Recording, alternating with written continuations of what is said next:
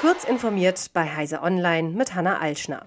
Eine umstrittene Funktion in Apples Kommunikationsplattform iMessage wird künftig in mehr Bestandteilen der Betriebssysteme des Konzerns integriert.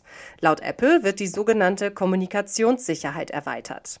Das bedeutet, dass auch weitere zentrale Elemente des Betriebssystems den von Eltern aktivierbaren Nacktbildscanner bekommen. Dieser soll Minderjährige davor warnen, problematische Inhalte zu empfangen und zu versenden.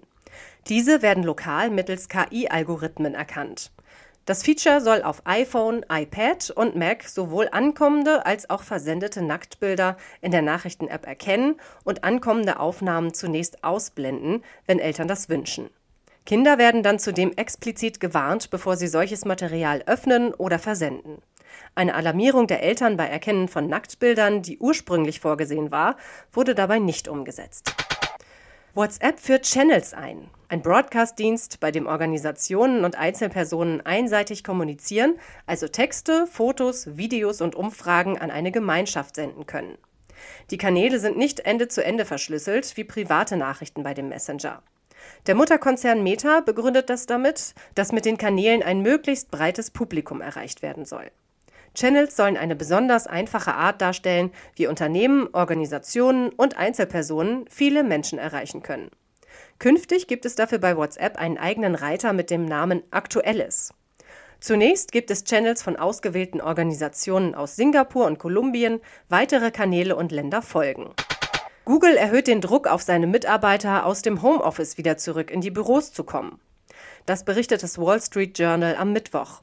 Demnach beabsichtigt der Konzern, Anwesenheiten im Büro in die Leistungsbeurteilung einfließen zu lassen. Zudem sollen Erinnerungen an Mitarbeiter versendet werden, die weniger im Büro anwesend sind. Google verspricht sich von der Rückkehr aus dem Homeoffice nach der Pandemie eine Stärkung der persönlichen Zusammenarbeit. Dass Google auf die Rückkehr der Mitarbeiter aus dem Homeoffice drängt, ist auch dem Umstand geschuldet, dass der Konzern 2021 angekündigt hatte, rund 7 Milliarden US-Dollar für neue Büros und Rechenzentren ausgeben zu wollen. Die Büros wollen nun nach dem Ausklingen der Corona-Pandemie gefüllt werden. Amazon wünscht sich mehr Werbung bei seinem Streaming-Dienst Prime Video. Einem Bericht des Wall Street Journals zufolge zieht der Online-Händler dafür mehrere Strategien in Erwägung. Einerseits könnte eine werbebasierte Abo-Variante umgesetzt werden, wie sie etwa Netflix anbietet.